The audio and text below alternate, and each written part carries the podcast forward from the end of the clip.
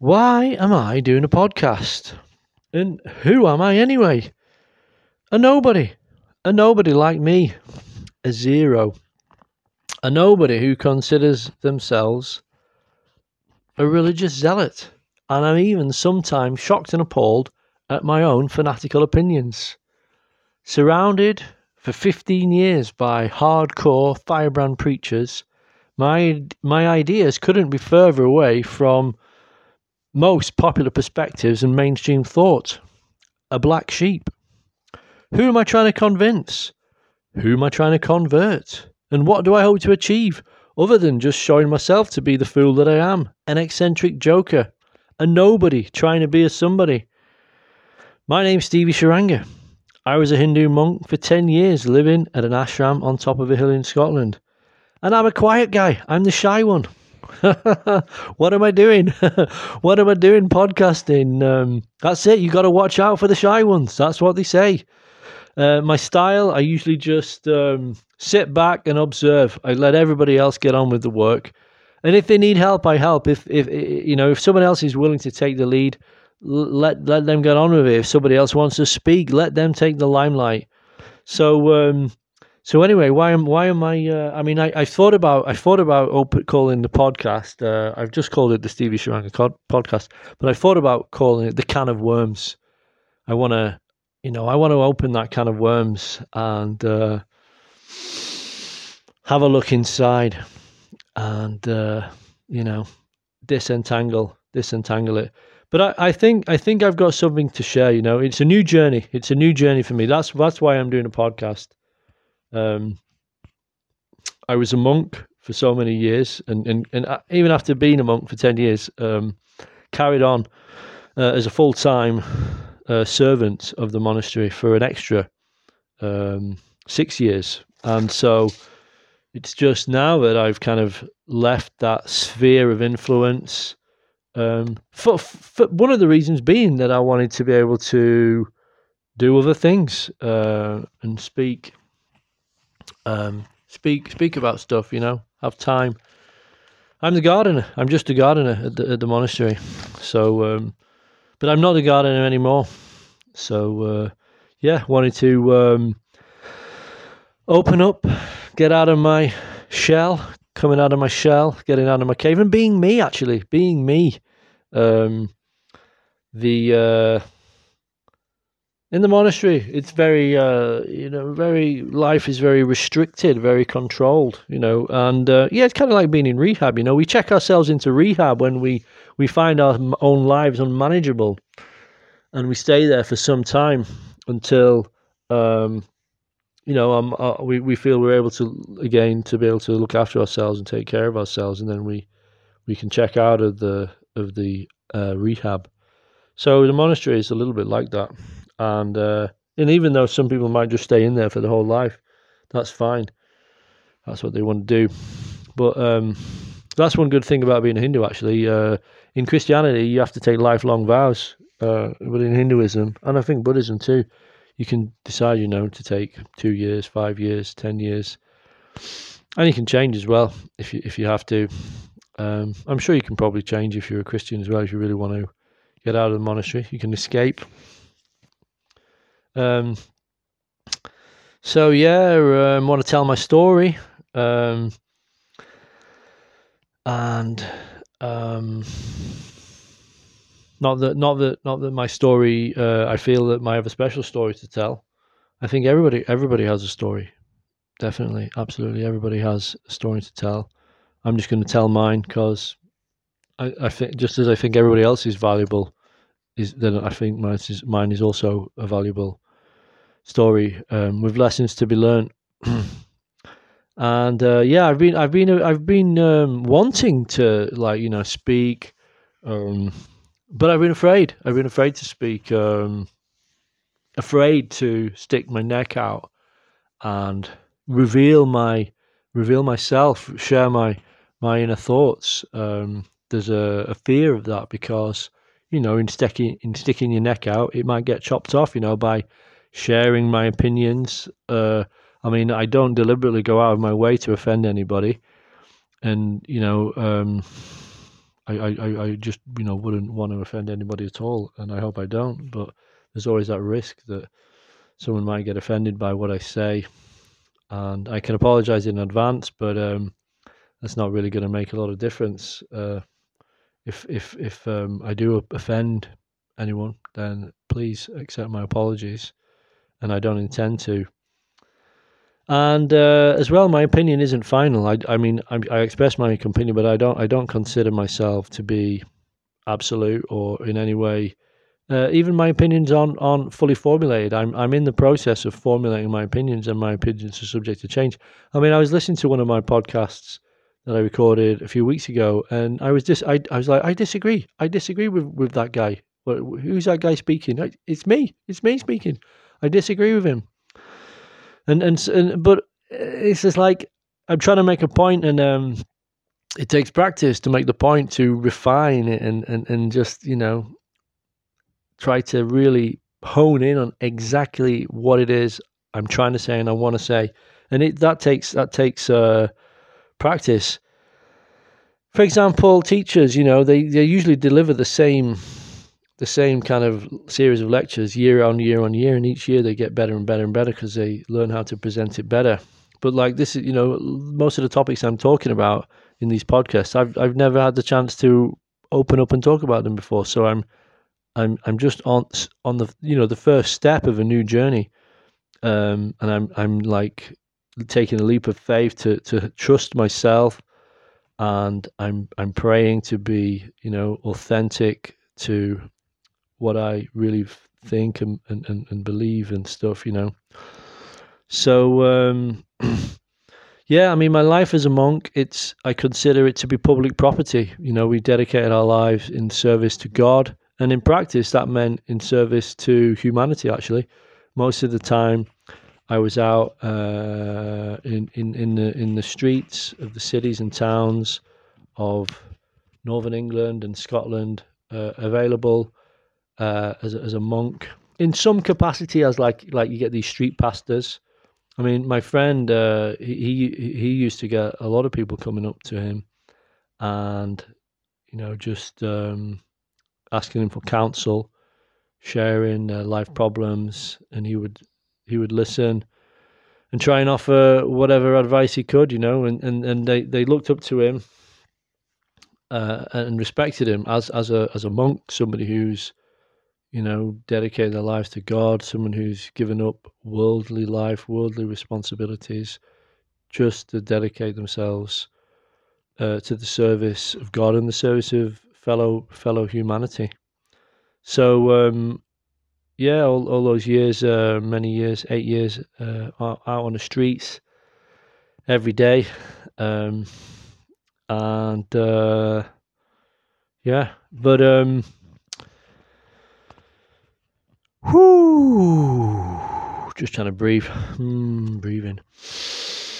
Whew. Yeah, mind. Uh, thoughts start in the mind, and then from the mind, uh, they become speech. We try to make them into articulate those thoughts, and then and then and then after that, the next it's a sequential, sequential three stages. After the thoughts have been articulated, then and after that, then we hope that action can take place um, that um, from words come deeds. So um, I'm, I guess I'm on the second stage then, uh, stage number two of trying to articulate my thoughts in the hope that, um, yeah, that, that, that um, people will be spurred to action, um, and myself included, and teams, team, we need to do team building. Teams can be So yeah, I've always I've always liked talking. Um, and when I was a teenager, in my early and in my early twenties, uh, I had a group, good group of friends, close friends, good friends, and we'd spend a lot of time talking to each other, talking about my yeah my, one of my, my best friend. He was really into literature, read read most of the classics, and he liked to talk about stuff like that, and um, me too, interested in philosophy. So we'd have good good chats, you know, uh, especially when we get stoned as well. Um, in my friend's clubhouse, that was like a little um, coal bunker in his back garden, where we'd go in there after after pub closing time, go and have a smoke, let the conversation continue. Um, so yeah, a lot of talking, um, a lot of talking, a lot of expressing ourselves, which was great.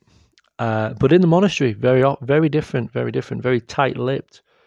Um, speak when spoken to, obedient, submissive. Um, you know, uh, don't say anything. Don't don't gossip. Certainly don't gossip. But um, don't say anything that isn't corroborated and backed up by the Holy Scriptures. A very strict uh, culture of speech. Um, words were taken very seriously. No, very little chit chat. I mean, I struggled with it. I struggled. I struggled with um, the solitude. I, I, struggled with the celibacy and I struggled with the solitude. Um, but look, lucky for me, you know, like you don't you don't have to take those lifelong vows. So I opted out after a few years and got married. Um, I was lucky to find a wonderful wife. So um, where are we now? I've got my piece of paper here. We've missed we've missed out. I'm supposed to sing a song here. I've made up my mind. I ain't wasting no more time. And here I go again on my own, walking down the only road I've ever known. Like a drifter, I was born to walk alone. Anyway, yeah, like I've made up my mind that uh, I ain't wasting no more time and I want to do a podcast. So that's it, you know, doing a podcast. And it's kind of like do or die. Yeah, do or die. Uh, gotta, just gotta do it. Just gotta do it. Um, and trying to develop my ability to speak about spirituality. Um, try not to be too shy. I've always been quite shy and reserved, um, except when I'm drunk. Um, but I don't get drunk anymore. Not had a pint for how many years? 17 years now. I remember the last pint. It was an awful, awful pint of porter in a pub called the Top Lock um, on the Leeds Liverpool Canal, just outside Chorley on the way past Wheelton, I think, might be in Wheelton, a town where they make wheels. Um, so yeah, uh, it's my life. It's my life, and it's now or never. I ain't gonna live forever. Life is like an open highway. I wanna say I did it my way. I just want to live while I'm alive. It's my life. So yeah, I've reclaimed I've reclaimed autonomy over my own life because as a, as, a, as a, that's a you know an important part of being a monk is that you know um, surrender surrender to God, surrender to the abbot of the monastery, um, and um, obedience, submission, um, renunciation of personal autonomy. Uh, very little private, well, no private time, no private space, few personal belongings. Um, a sacrifice. A huge, uh, for me, it was a huge sacrifice to let go of all these things, to let to let go of my own personal freedom. Um, but I'm going to talk about that more in another podcast. Actually, um, I've got another podcast lined up about the sacrifice, sacrifice, brotherhood, austerity, things like that. Um, but yeah, to, to, to say that it's my life, even that, even that is controversial. Uh, in the monastery, it's not your life. No, it's your life belongs to God. You know, that's that's that's the bottom line. Um, so I am trying to in in this podcast. I am trying to speak in service of God. I'm not. Um, I I'm I'm I I, I uh, you know I uh, I I I uh, I, I you know, I, I, I worship God. You know, I, I believe in God. I worship God. He's my, He's my Lord, uh, my Savior. Um, but um, yeah, I'm, I'm, But what I want to say is that I, I'm not, I'm not speaking in service of my religion. I'm saying I'm speaking in service of, of God, and I want to dis, dis, distinguish between that, you know, because um, because I'm a Hindu. I'm I, have I've become a Hindu. Um, I'm kind of baptized and ordained. I'm a priest. I'm a, I'm a Hindu priest. but um, yeah, I mean, okay, Hinduism is known for being a universalist. Uh, and India is a universalist religion, and India is known for being an accommodate, very accommodating, multicultural society. But um, I just want to emphasize that point that um, I'm not speaking in um, speaking on, on uh, in service of in service of my religion. You know, uh, Hinduism. I, I want to speak uh, in service of God, and I respect. Uh, well, I, I don't even want to say that I respect all religions. No, I don't. I don't even consider distinction between religions. I see. I think there's one religion, um, which is to love and serve God, and that and that's it.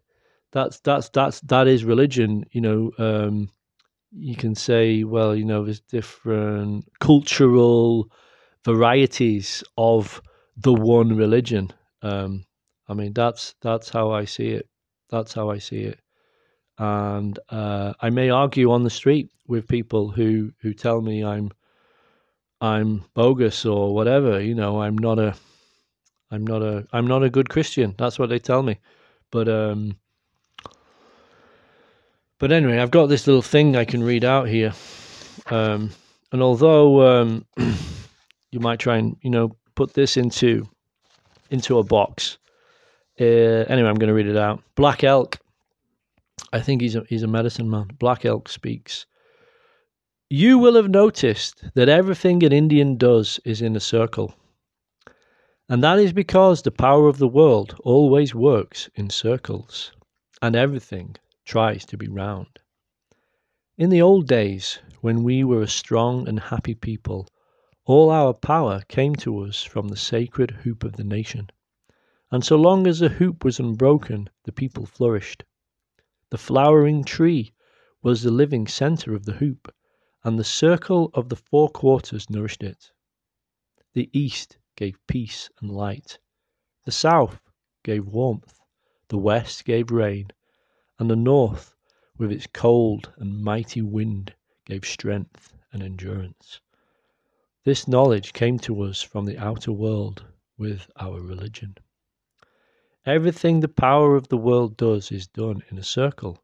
The sky is round, and I have heard that the earth is round like a ball, and so are all the stars. The wind, in its greatest power, whirls. Birds make their nest in circles, for theirs is the same religion as ours. The sun comes forth and goes down again in a circle. The moon does the same, and both are round.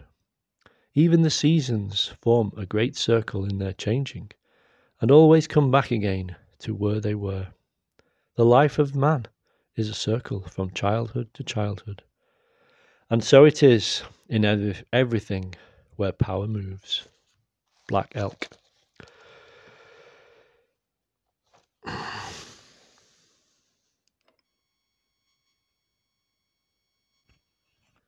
So I've had a lot of time to think things over. Um, uh, you know, a lot of internal meditation and prayer, and now it's time. I feel it's time for me to to share share things. And um, anyway, yeah, I'm, I, I don't have much um, uh, uh,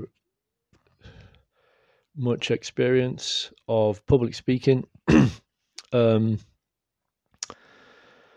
not not not a lot at all, really. I mean, at school, we were we were in college and university, we were taught, um, uh, re, you know, reading and writing skills, essay writing, but public speaking was never part of the never part of the, the educational curriculum. Um, at any point in my um, any point in my in my life, really, apart from in the monastery, actually, yeah, I've I've uh, for about ten years, I um, was given uh, the, the morning sermon, uh, maybe once a month on the road. I was on the rota, gave it about once a month um, to give take turns to give the morning sermon. So that that so I've got some experience there, and also at little community Hare Krishna community events in um, in in like community centres every, every once maybe you know once or twice a year some small speaking uh, engagements.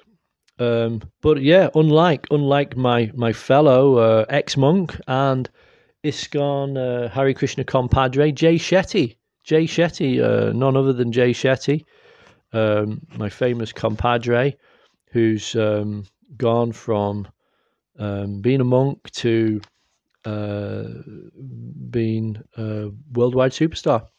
Um, we went to see him uh, a few months back uh, at the Glasgow Armadillo. Um, and there's about 1,500 people there, the auditorium.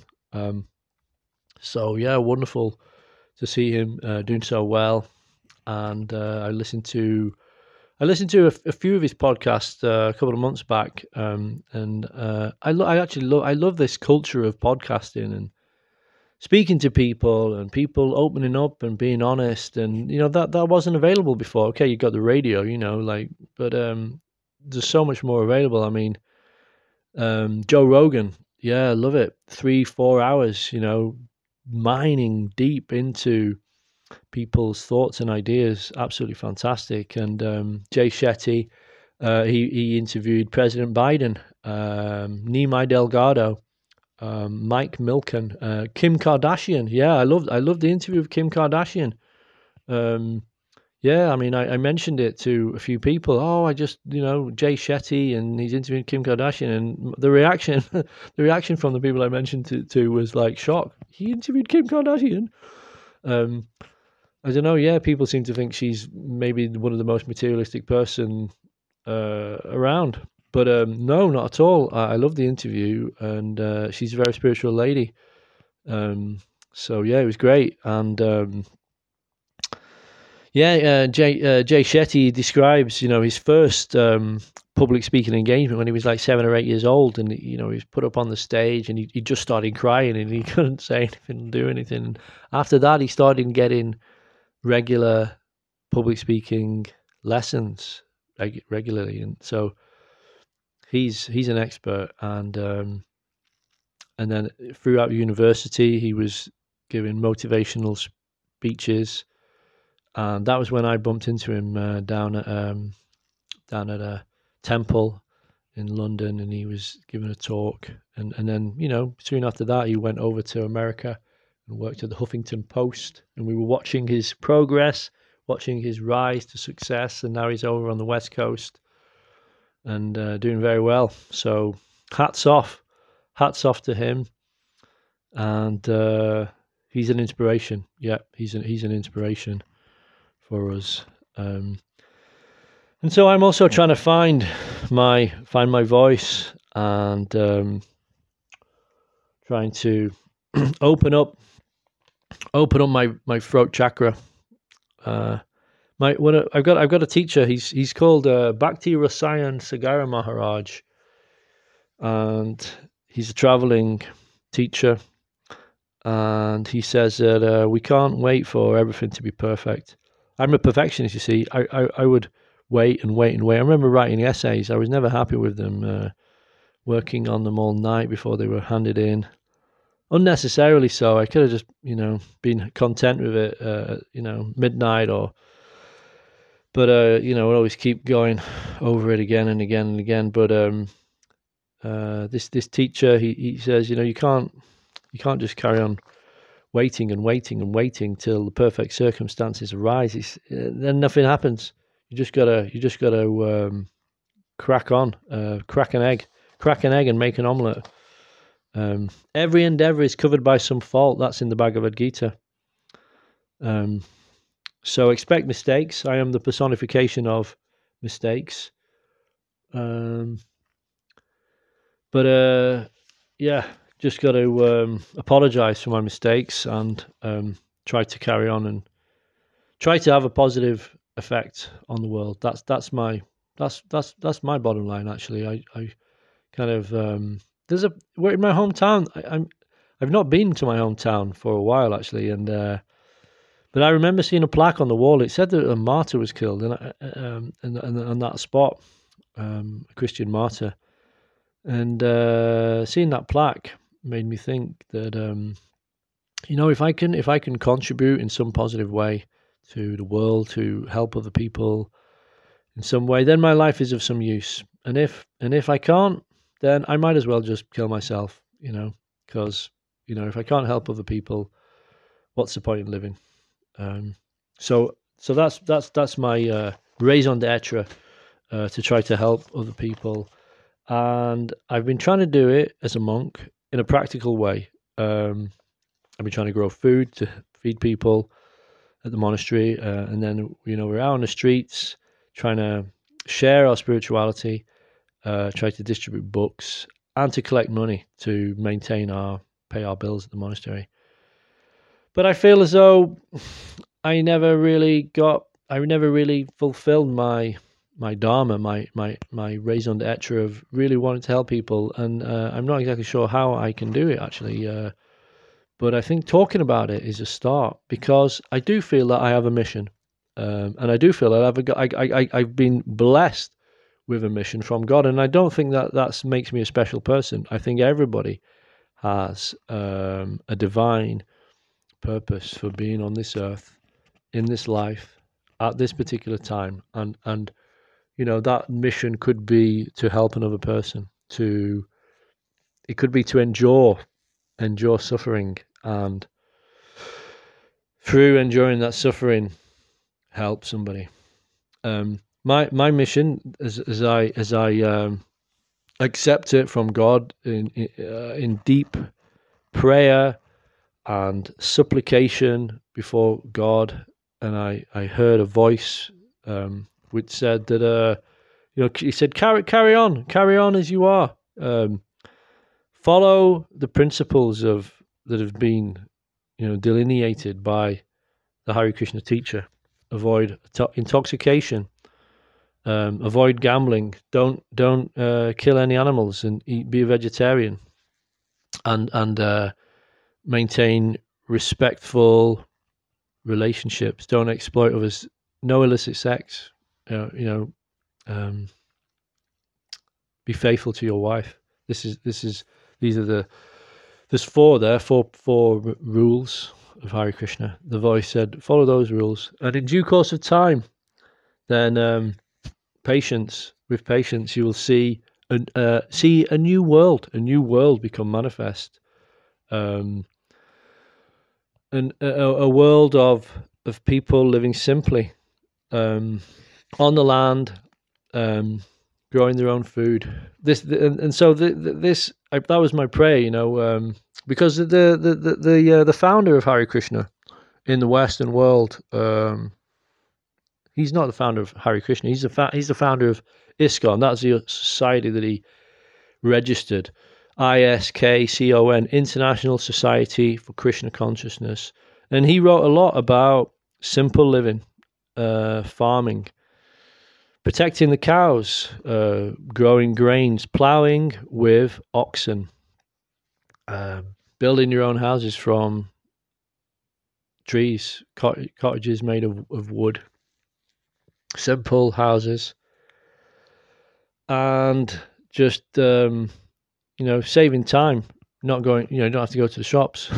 just you know, cultivate the land next to your house and and there, and therefore thereby uh, you know having more time for prayer, for meditation, for singing, uh, group singing with your friends, singing the names of God, kirtan. Um, that's what he that's what he talked about, and uh, he talked about that like fifty years ago. And around the world, uh, the Hare Krishnas have been very slow to implement those those plans and those ideas. There's a, a handful of people a few pockets of people trying to do something similar like that in a few places, maybe a dozen or two dozen places around the world, some farms, but not a lot. Not not as much as as as uh, you know you might have hoped. Um, so I pray that you know my mission. I want to I want to serve. I want to serve uh, God. Uh, I want to serve you, uh, Srila Prabhupada, in, in your mission to try to establish these kind of simple, peaceful communities, communes, um, and like, yeah, we've got this cost of living crisis. You know, um, it's not in the news as much now. Um, you know, there's been the war in the Ukraine, now there's the the, the war in Palestine.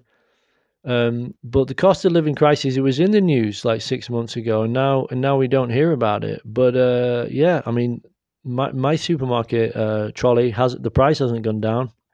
Prices are still up there, and it's about um, it's about uh, I mean, this might sound like a wild, crazy scheme, but it, it this this is this this is it's this is my mission. You know, I'm passionate about it.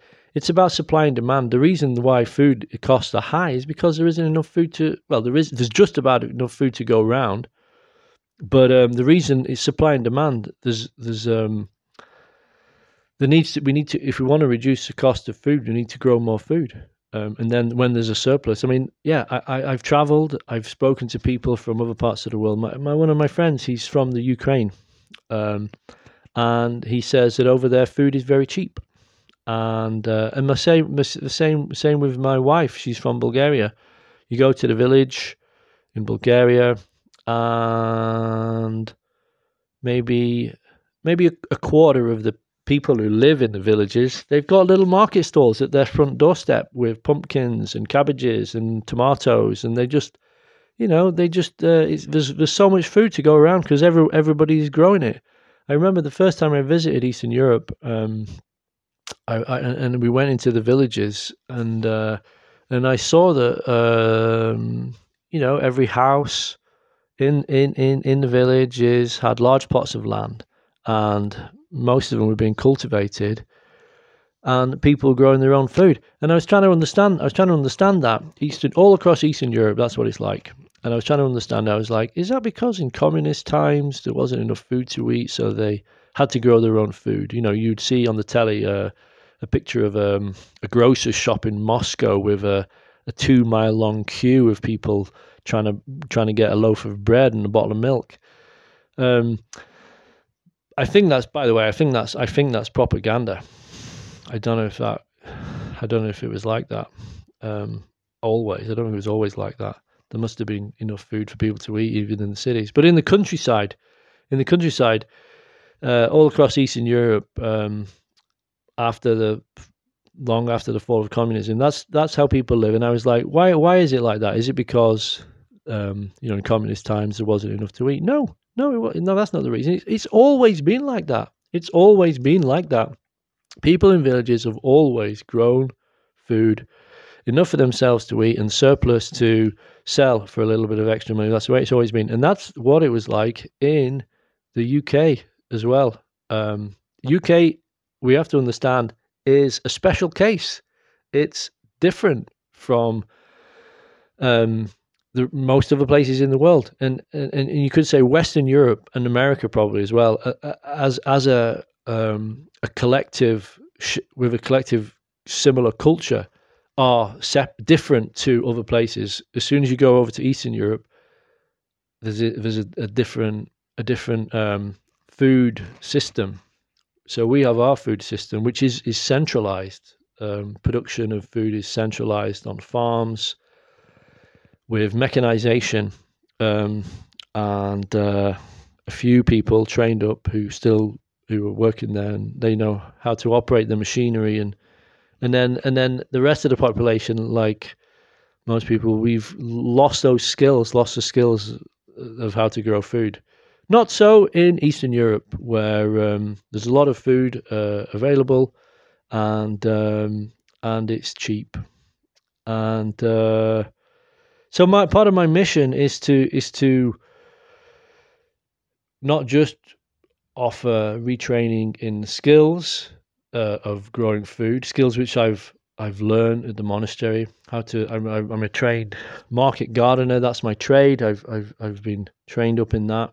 Um, small scale farming or uh, small holding, um, growing plots of grains, um, wheat, barley, oats, small plots, learning how to do it, ploughing, um, not with a tractor, just with a um, like a push, like you know, uh, rotavator style, large uh, plow, and yeah, veg- vegetables, grains, flowers, greenhouse gardening, um, and uh,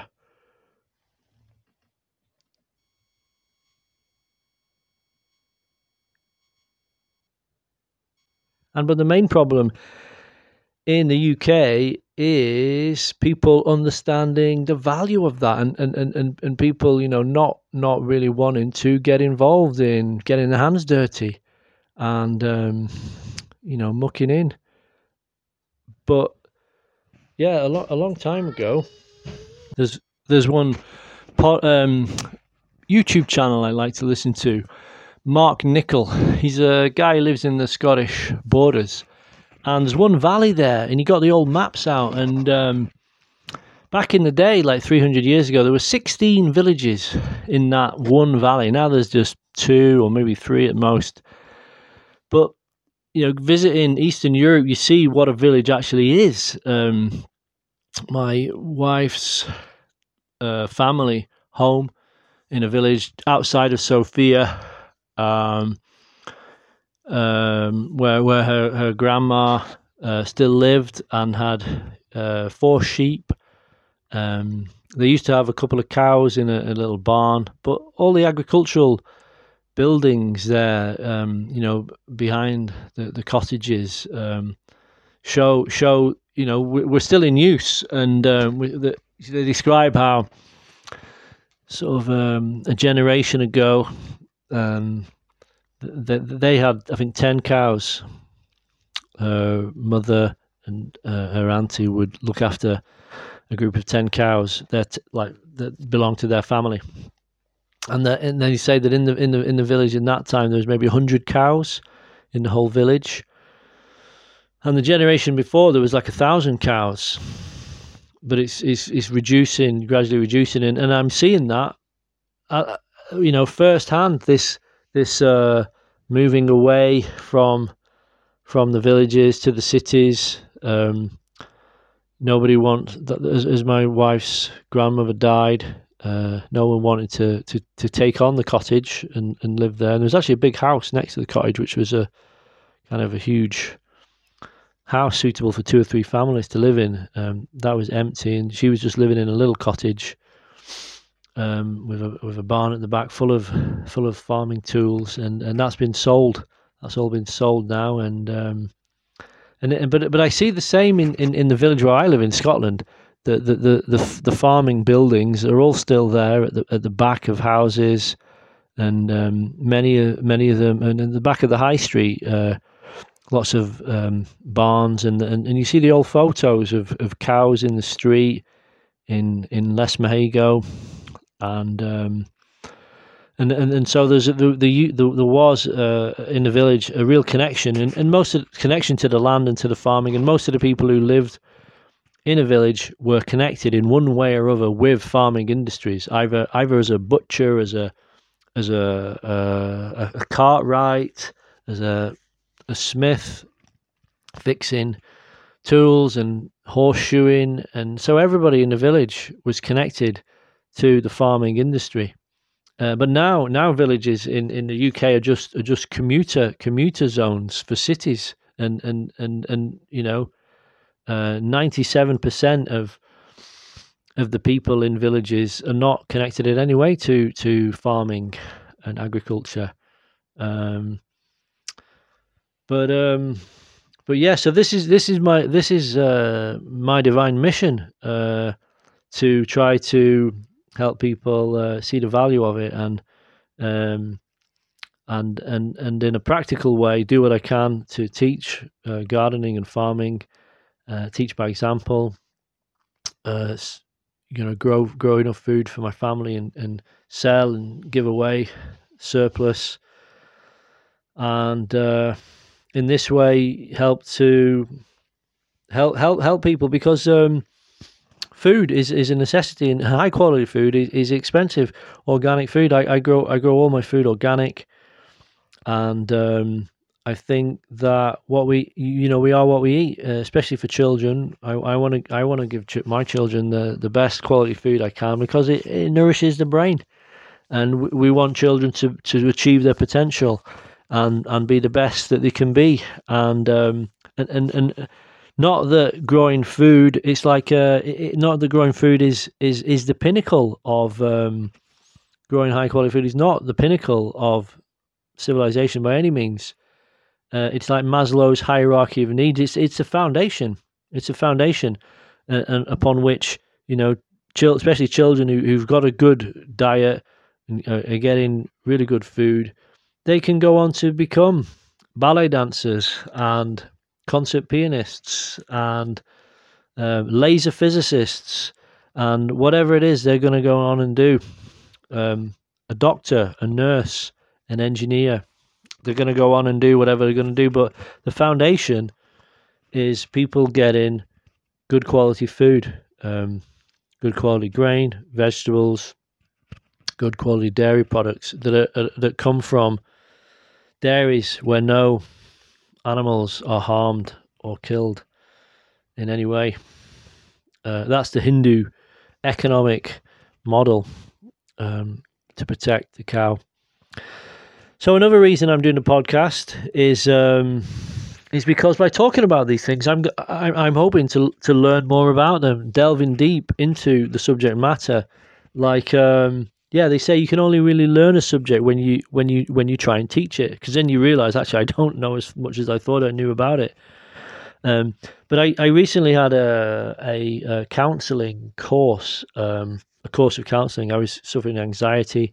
I I had to um, speak to my GP, and I got some uh, counselling um, to help me with my anxiety, and and and and that was the first time ever in my life actually that you know I got the chance to really just talk and talk and talk. And I found that by doing that um, I I learned a lot about myself. Um, yeah a lot about myself I didn't know. And, and by articulating and expressing and mining down deep into things um, is is uh, something that I'd hadn't appreciated the value of before so I'm appreciating the value of of the spoken word, and I'm honoring it by by doing a podcast, honoring that realization by podcasting, talking about stuff, and I want to encourage discussion, um, uh, with amongst people, uh, yeah,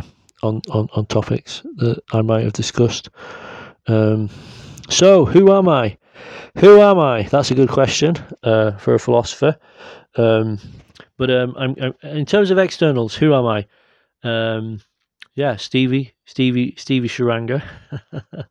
Saranga is um, is, an, is is my Hindu name. Uh, have a kind of uh, not a it's, it's a baptism of fire. It's it's not a water a water ceremony. It's a fire ceremony. Um, but yeah, before before I was became um, a Hindu, then um, I was a good student at school. Um, I was a top of the class, straight A student, uh, until I met my nemesis, um, who got me into smoking dope, and he was an artistic guy. But um, I studied humanities. Yeah, I studied philosophy at university. At college, I did uh, English and history because um, even though I, I was I probably would have done better actually at sciences. But I find I found that okay, you know, science, mathematics, there's always there's always a, a definite answer.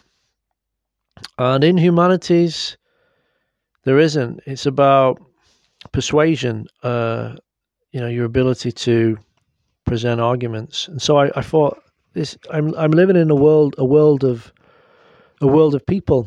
Um, science, uh, the sciences um, are, an- are analyzing, you know, objects, uh, matter. But I'm living in a world of people, so I chose I chose to study the humanities. Um, so I found it more ambiguous and in in that that in that sense more interesting. But I want to I want to talk about my uh, my own um, story uh, and and relate it through a book that I recently read. uh, Hermann Hesse. Is it Hesse? I'm not sure if I pronounced that right. Hermann Hesse. Beneath the Wheel. Uh, I read it about a month or so ago, and I really liked it. And the story was that there was a young guy, and he's he's he's a top of the class guy. He's very intelligent, and people, the, his tutors and local priest, and you know, educated people in his village give him a lot of extra attention because they see he's he's got he's got potential. Um, and so then he goes off to uh, boarding school, and it, it, it's a monastery school.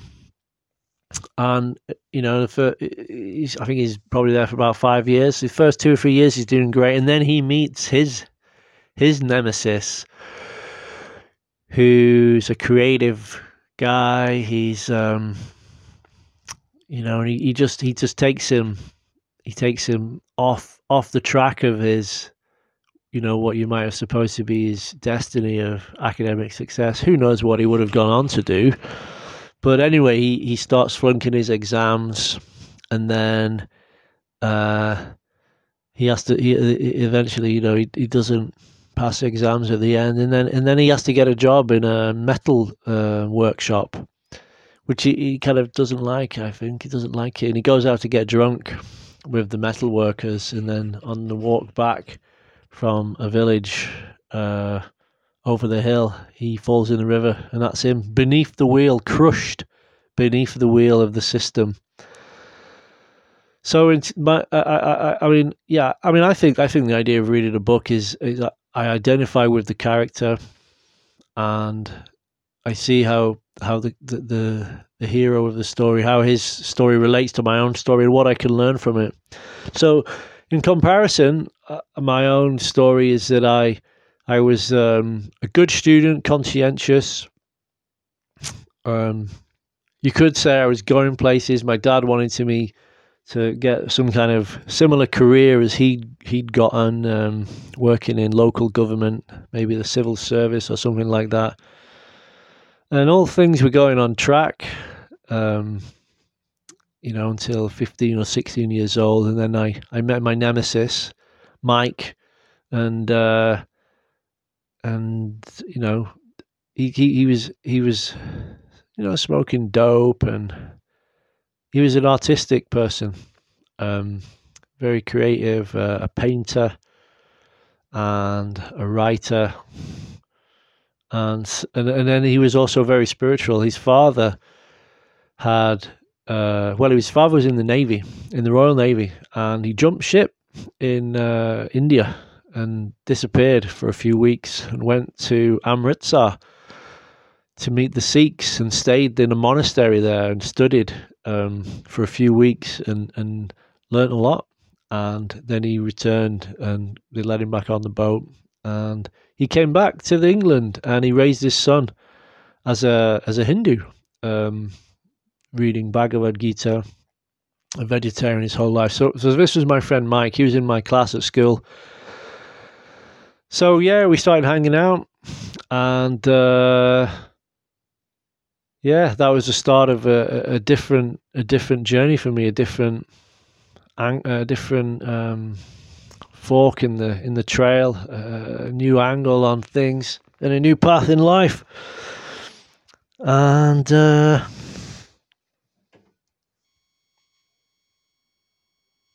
so then, after finishing uh, university, and I only just scraped through. Actually, um, I was having mental health problems uh, in the final years of uh, university.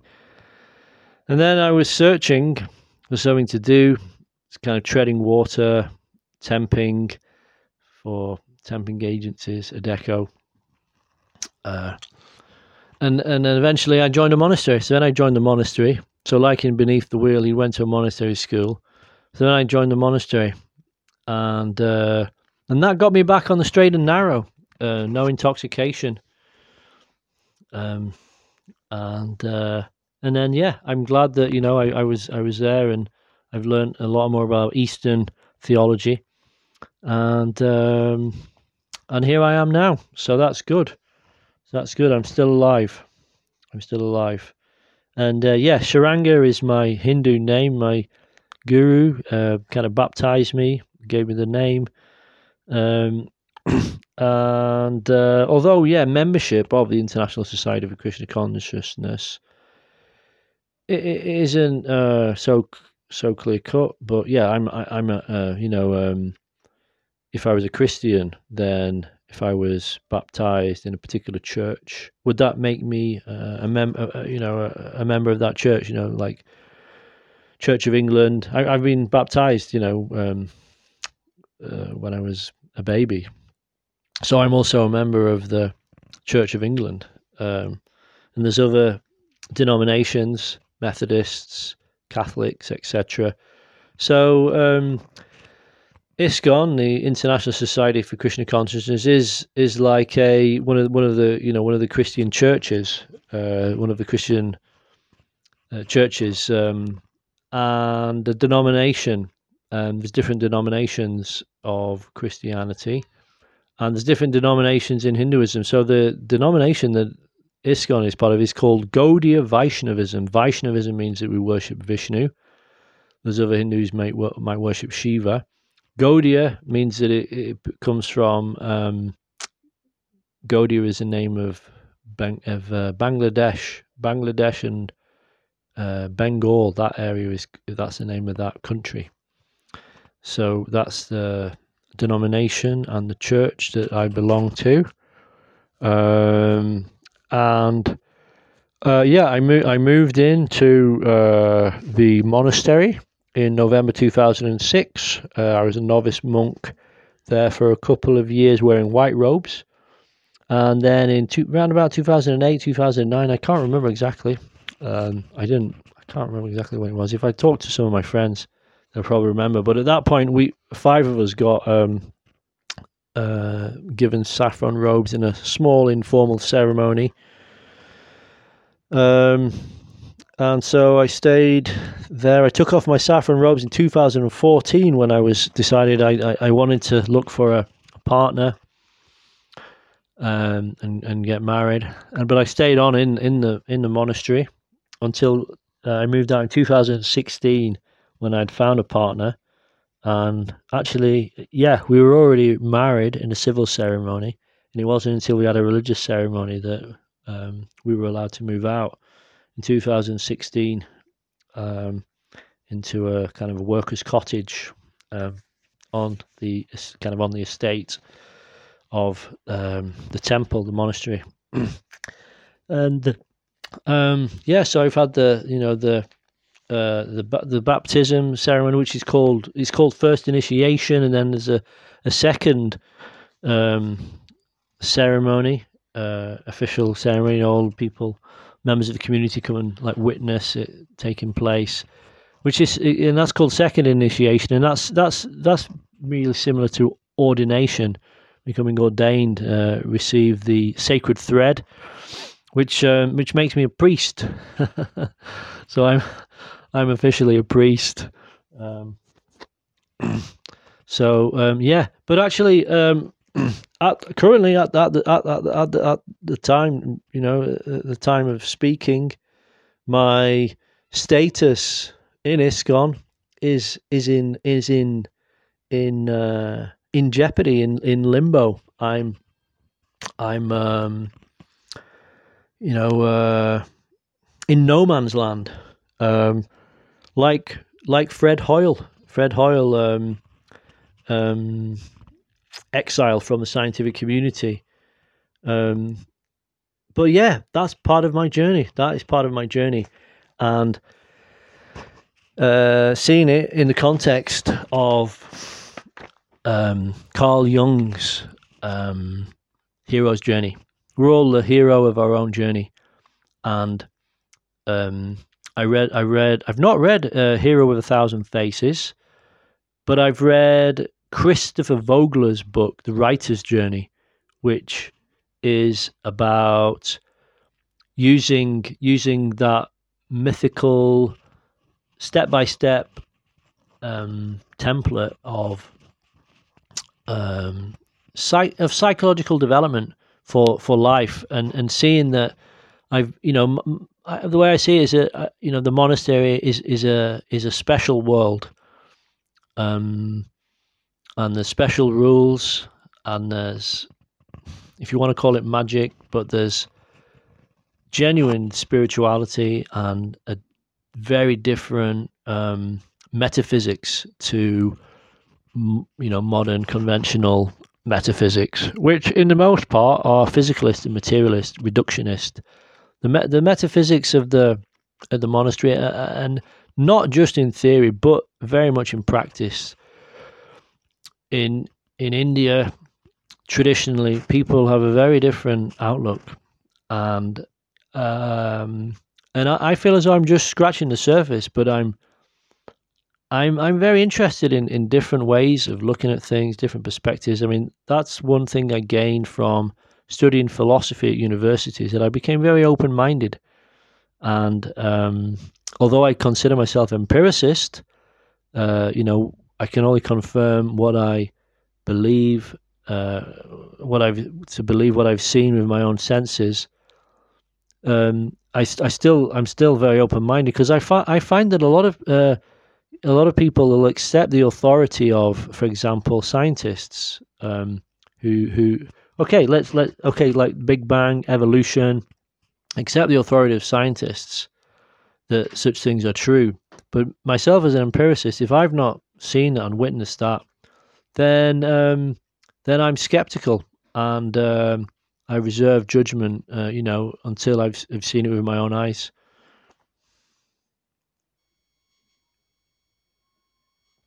and so one of that's one of the main differences for me insofar as um, having faith in certain teachers uh, upon which we place trust um, is um, a new um, you know uh, measuring system for you know who who's who's who's a good teacher and part of that is is a lot about personal integrity and investigating people's life, uh, lifestyle, and, and, and lifestyle transparency. Um, and not really taking anything just on, on faith alone. Um, a more strict criteria.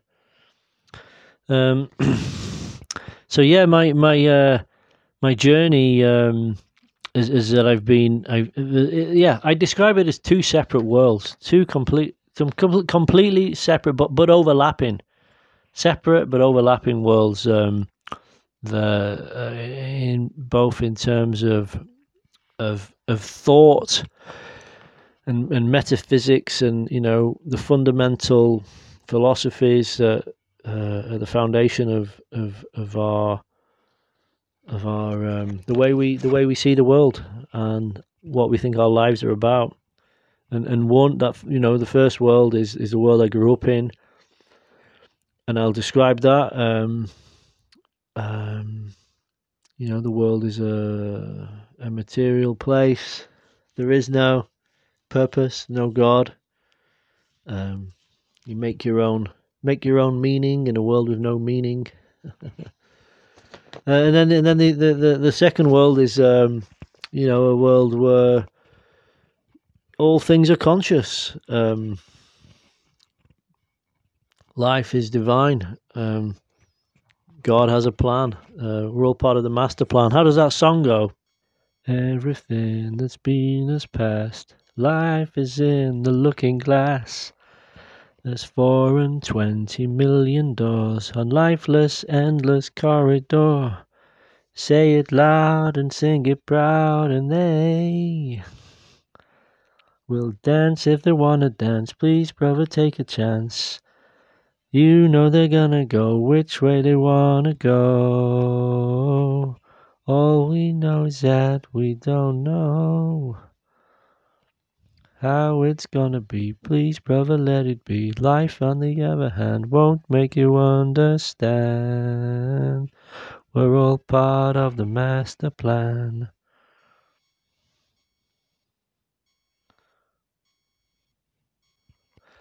So the um, community that um, I've been living in is is a is a a, a cloistered um, and very separate, you know, um, uh, from mainstream society.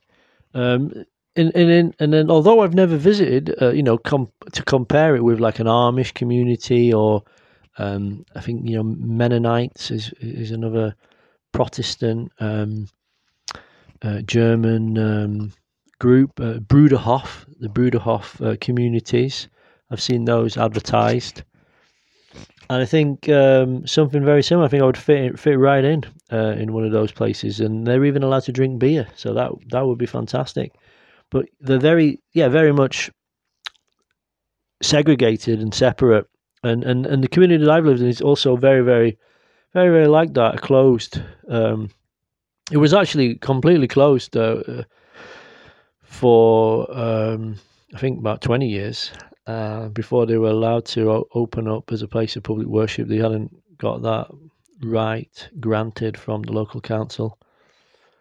Um, and now people are allowed to visit um, for a few a few festivals uh, per year only, actually. But but um, yeah, we were open on a Sunday. The place is open on a Sunday for people to come. Um, but yeah, it's it's it's a, it's an enclave. Um, a um, and, and and when I first went there, I, I remember I didn't even leave the compound uh, for a period of about a year. Uh, just stayed on site the whole time. And it's interesting how you know how how uh, we as a community might see ourselves and how others um, from the outside might see us, and, and the differences between those. I mean, um, you'll have seen the you might have seen the film Mad Max. There's um, I think Mad Max One, and there's a kind of an enclave of of um, of you know civilized people who've got uh, a petrol pump and they've got electricity, electric light, and they they've got this this compound which they're defending. And so our sense of ourselves is something like that. That you know, as followers of our Hindu religion, we're um, maintaining, preserving civilization, uh, and we're surrounded by by um, barbarians. Uh, something similar. Um, and I am I, when I read books about uh, Saint Cuthbert, uh, you know, um, he's and he's you know he's describe him. You know, he's going to meet the the wild tribesmen and try to preach to these um, these barbarians, try to convert them to Christianity.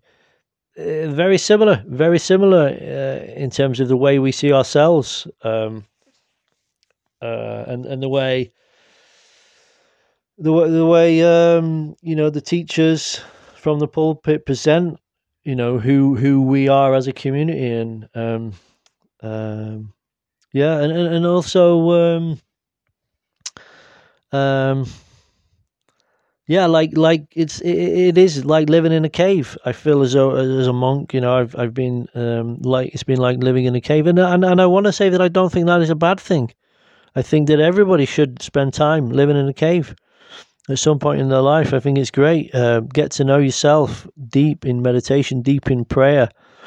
Find peace uh, with your own mind. Um, I highly recommend it. Um, it's difficult if you've got kids. You have to do it either before your kids are born or after. Best both. Best to do it at both times when you've got that chance. When you're young, free, and single. Um, join a monastery. I'm on a recruitment drive. Uh, I want to see all the monasteries in the UK full Hindu monasteries, Buddhist monasteries, Christian monasteries. I think the world needs more monks and nuns. It needs more monks and nuns, peaceful people who have a deep and profound relationship with their creator, with God. I think uh, the whole society would benefit uh, a lot if more people like that.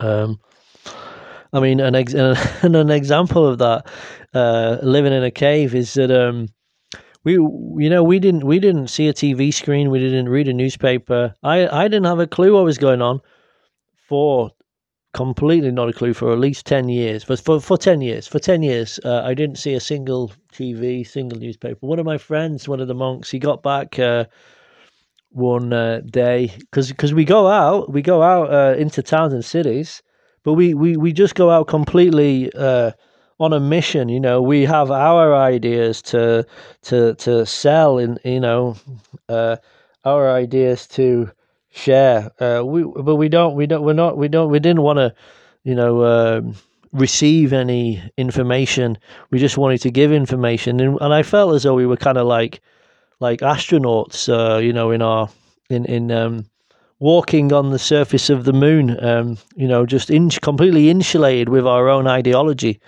But one of my friends, Raghunath, he came back one day and he said, "Oh, I met a reporter um, in in the main street in Buchanan Street, and she said to me, um, what do you think about the um, about the royal wedding going on tomorrow?"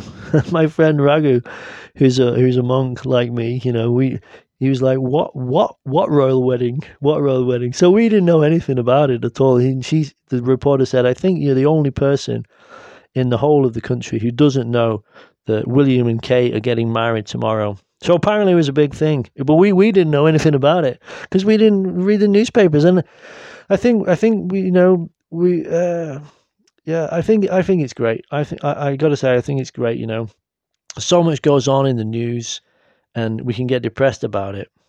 Okay, there's nice things in the news as well, like William and Kate getting married, but most of the news is pretty depressing stuff. And I and I, I, I regularly meet people who are really depressed because of what they've seen in the news. And um, but to cut yourself on for, off from that and just deal with situations that life presents to you and, and, and deal with them and not get there's, there's this thing is in the zone of influence and zone of concern that we are we have a certain power to enact change um, within our lives and within the lives of people who are close to us. And beyond that, we have we have very little power to affect any change at all. And so, but, but then if that's where stress, the, stress comes about by having wanting to change something which we don't have the power to change. So, for example, you know, there's a there's a horrible disaster gone on, you know, uh, an earthquake, uh, a tsunami, something terrible has gone on on the other side of the world, and we're getting the news that so many people have died. Oh my God, it's so horrible, and I'm and I'm lamenting and I'm crying and I'm I'm like it's so upsetting, you know, that these people. I see the pictures on the screen. These people are, uh, are suffering, and and uh, you know, and I'm I'm I'm I'm I'm crying like a baby. But but um but what can I do? What can I do? If only if only I could go and do something to help them. But but what I can't I can't do anything. I, I, I can't do anything. And so um, I think like uh, you know maybe I shouldn't watch the news. I shouldn't I shouldn't watch the news because um, it's too upsetting, and I can't do anything to help the people I see on the screen who are on the other side of the world who are who are suffering. Instead, let me just you know be here now. Um, Zen, be in the moment, um, and and and and like you know, if someone comes up to me and they're begging and they they they they're poor and they're hungry, I can give them something. I can go and buy a buy a loaf of bread from the co-op and I can give it to them, and then I can. That's some. That's my zone of influence. Um, and and I don't want to, uh, ex, uh, you know, uh, yeah, zone of concern. Uh, get uh, extend it um, beyond uh, my zone of influence. Um, but uh, yeah, living in the monastery um, for for ten years, you know, and then and then coming out of it, and there's people who are still in that monastery now, and they and they'll may stay there for the rest of their lives, and they'll never come out of that monastery. They'll completely absorbed in the religious scriptures, completely absorbed in meditation, as I was, um, not reading any other, you know, written text other than other than scripture.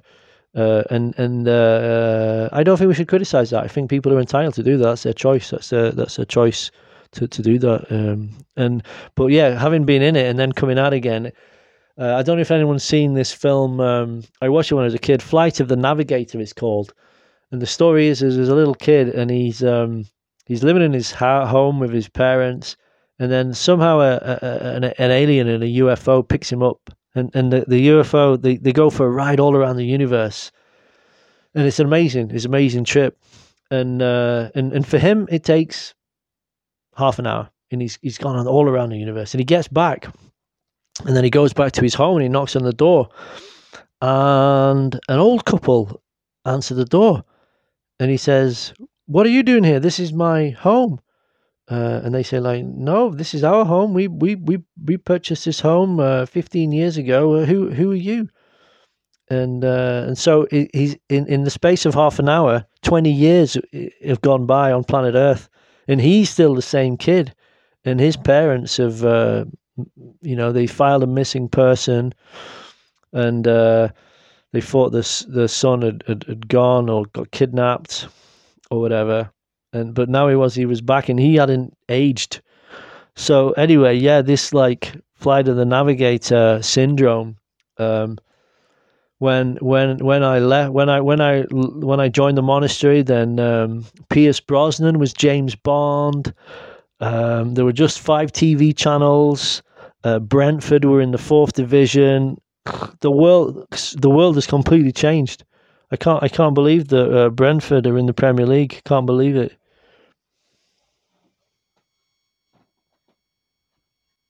And I was just reading uh, a book the other day, actually, um, which tells the same, a very similar story. Um, it's a book by a lady called Jini Reddy, J I N I R E W D Y, Wanderland, W A N D E R L A N D and it tells a story of uh, a hawthorn tree. And I can just read it out for you. Here it is.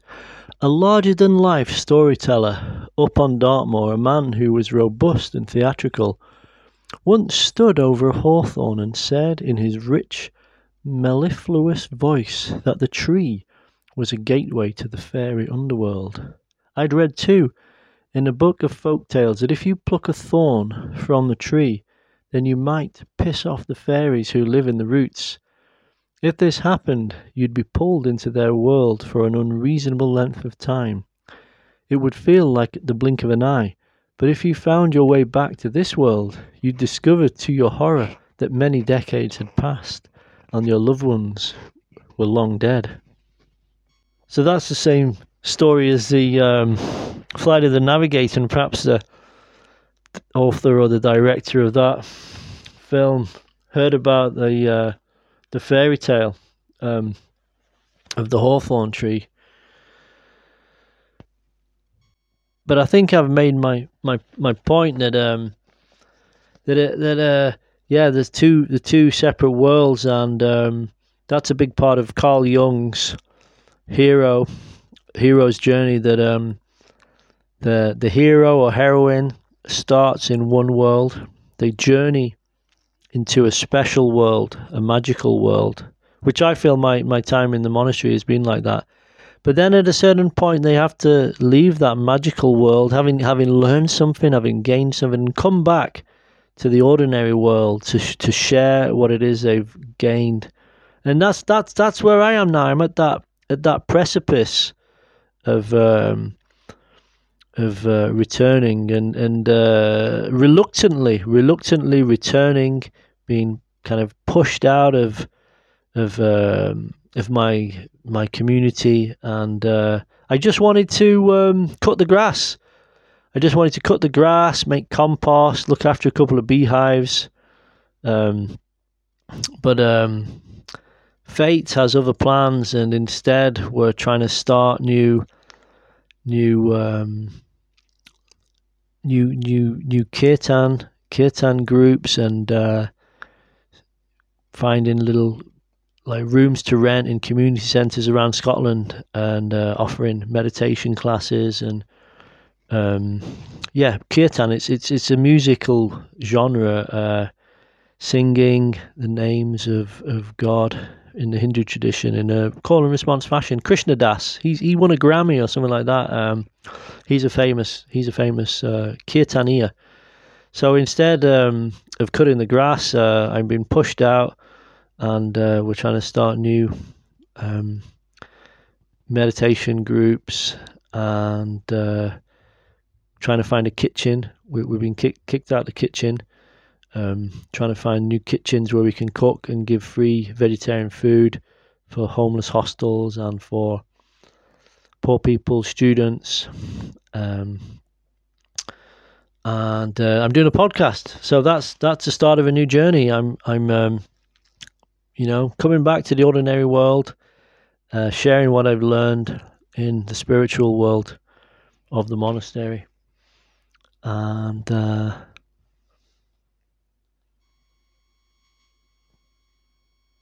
and the next thing I want to I want to talk about is is, is culture of speech, and um, the uh, culture. I want to talk about the culture of speech within the monastery. Um, and what do I mean by that? So I, I want I want you to consider, you know, uh, the, the, the different situations. There's a different culture of speech. So, for example, in a courtroom, there's a very serious. You're under oath. There's a very serious culture of speech um, where if you say the wrong thing in the courtroom, you know, you, you could be put in prison for a long time. That that's a serious. That's that's so.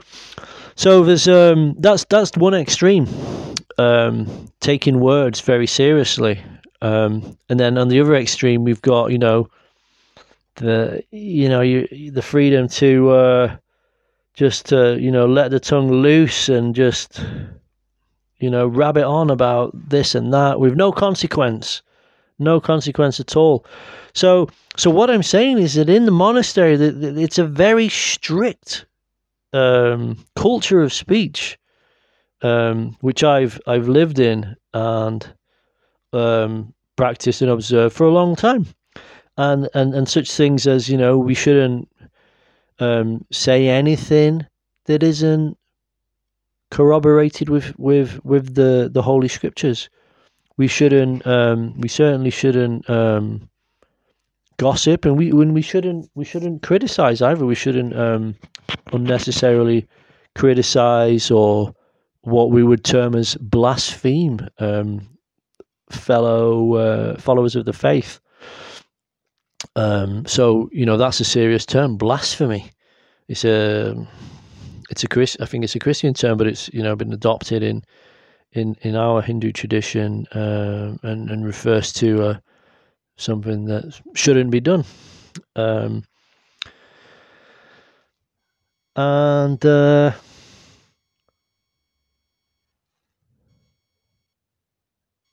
and there was very little time for for chit chat. Um, and you know, we were to get from the morning till the night. We were we were busy. Um, to begin with, we would get out of bed at four o'clock, and then uh, you know you have it a quick shower, and then you're in the temple room at half past four, ready for half an hour of singing hymns, and that's followed by two hours of, of personal meditation. So you're in a room full of lots of people, but if you were to start a conversation, the the kind of um, one of the the the sergeants would would say, you know, get meditate, you know, and he'd say, this is, you know, this is your mind, you know, uh, your distracted mind. You're meant to be meditating now. So, any, um, any, any, any other, other anything other than just reciting the the names in prayer uh, was was um, chopped. He would chop it off. So you'd, you'd do two hours of um, uh, chanting, meditating on the names of Krishna. And then after that, then uh, another half an hour of singing. And then after that, a class. And we listen, listen very attentively for an hour, listen to the class.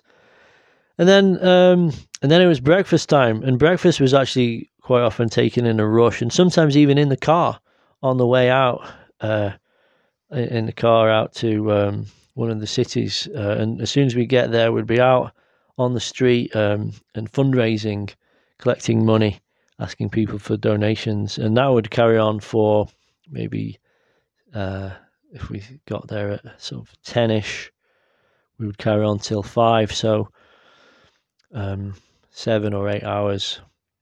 Um, and uh, again, you know, the, the, the, the fundraising team supervisor he wanted to see that we were always uh, one after another approaching people and not stopping to chit chat between ourselves. If if if we did, you know, he would come over and say, "No, you know, we, we let's just carry on with the fundraising." And so, so that was the the the, the whole day, uh, seven days a week, um, and then um, and then the next uh, we would go back in the car, um, and and uh, yeah, the, um, most people would have uh, like Walkmans or MP3 players. They would put them in in the car on the way back, and then uh, we would get back and uh, and I think we'd be exhausted by that point, and uh, we'd have some supper and then go to bed.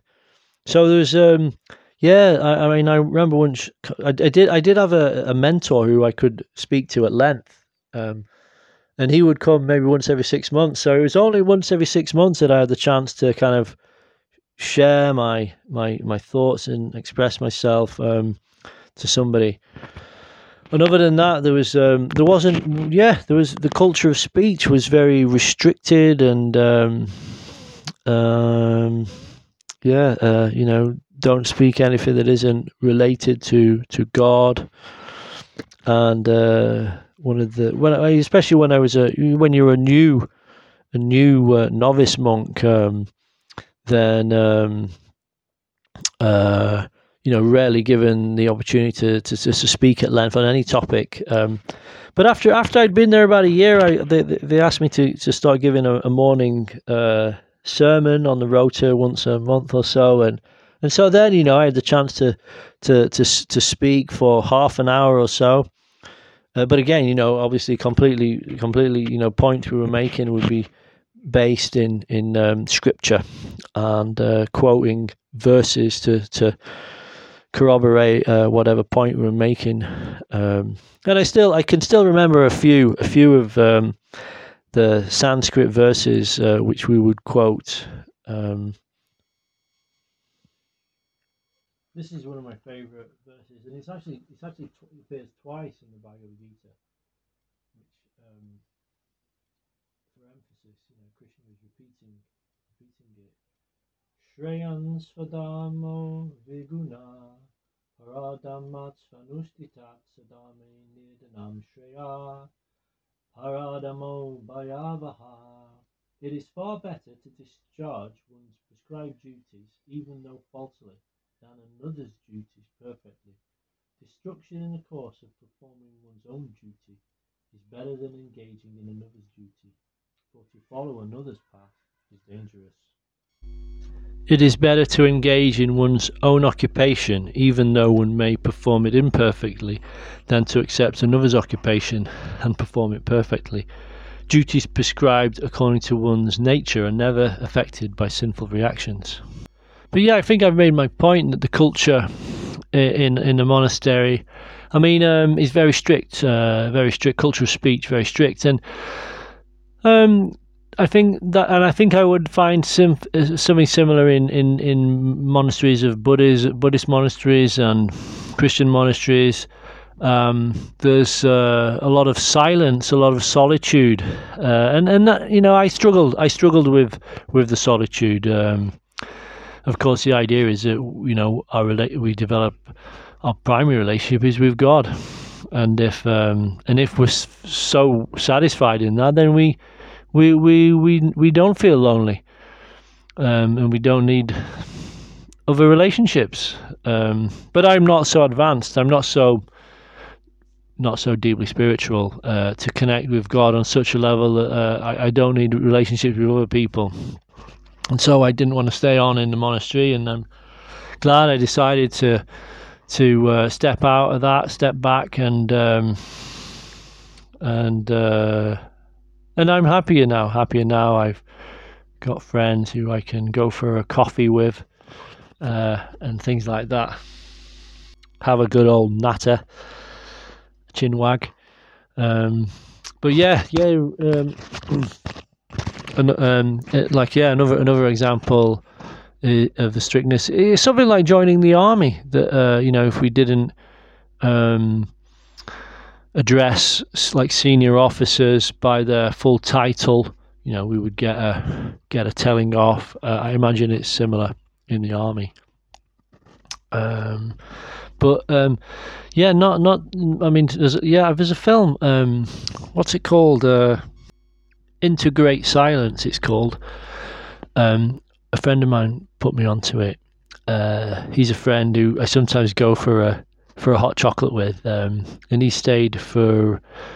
He's, he, he knows the people at Lindisfarne, and he stayed there for a while, and he knows about different monk kinds of monks uh, integrate silence.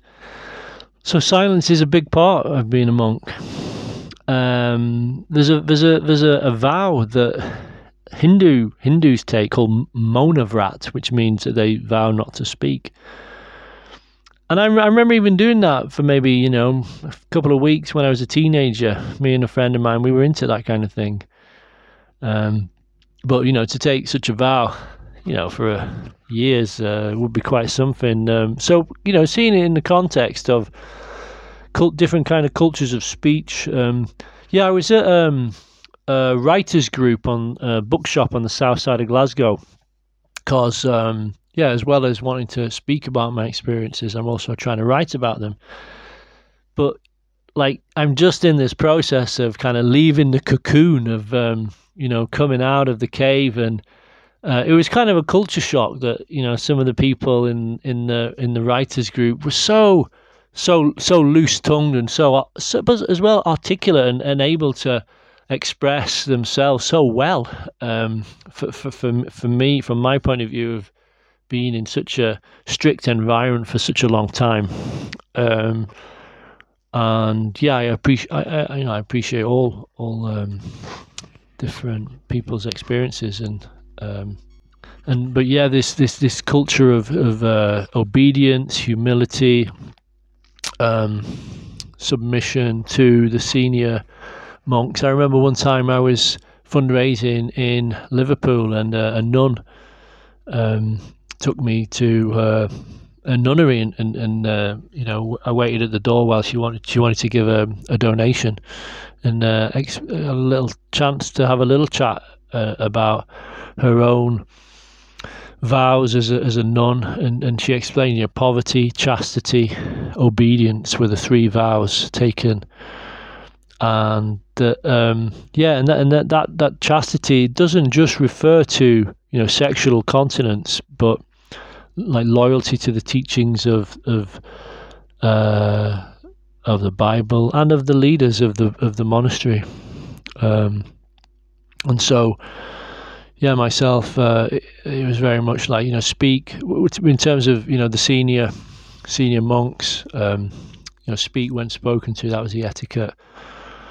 Um, and so I come to the end of the podcast now, and my last reason I want to give for why I'm doing a podcast is, um, for me, the most important, and that's that it's it's about becoming myself and becoming the person who I, th- I think I am and who I who I want to be, and I'm doing that because um, because and because of um, well, I want to explain this word darshan.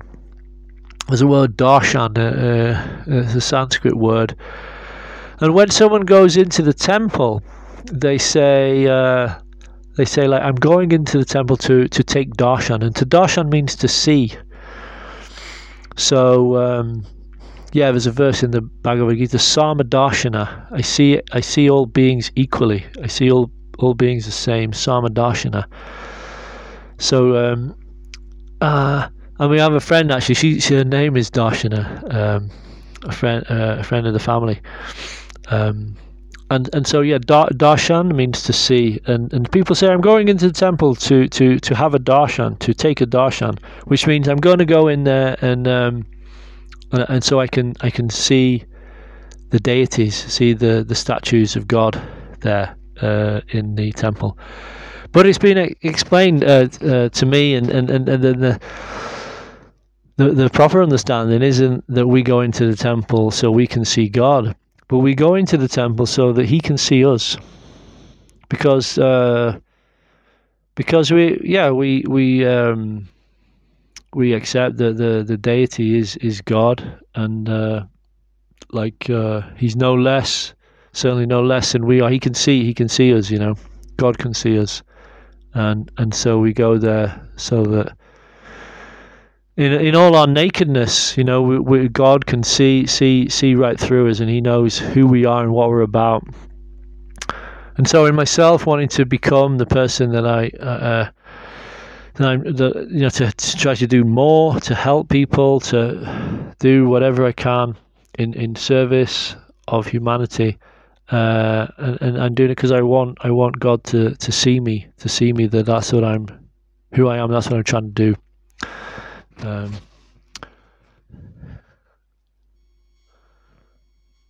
so to be to be to stand up and be counted, to be seen as you know one of one of um, to be seen as one of one of God's men.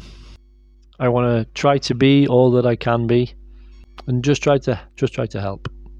Oh, when the saints go marching in, oh, when the saints go marching in, I want to be in that number.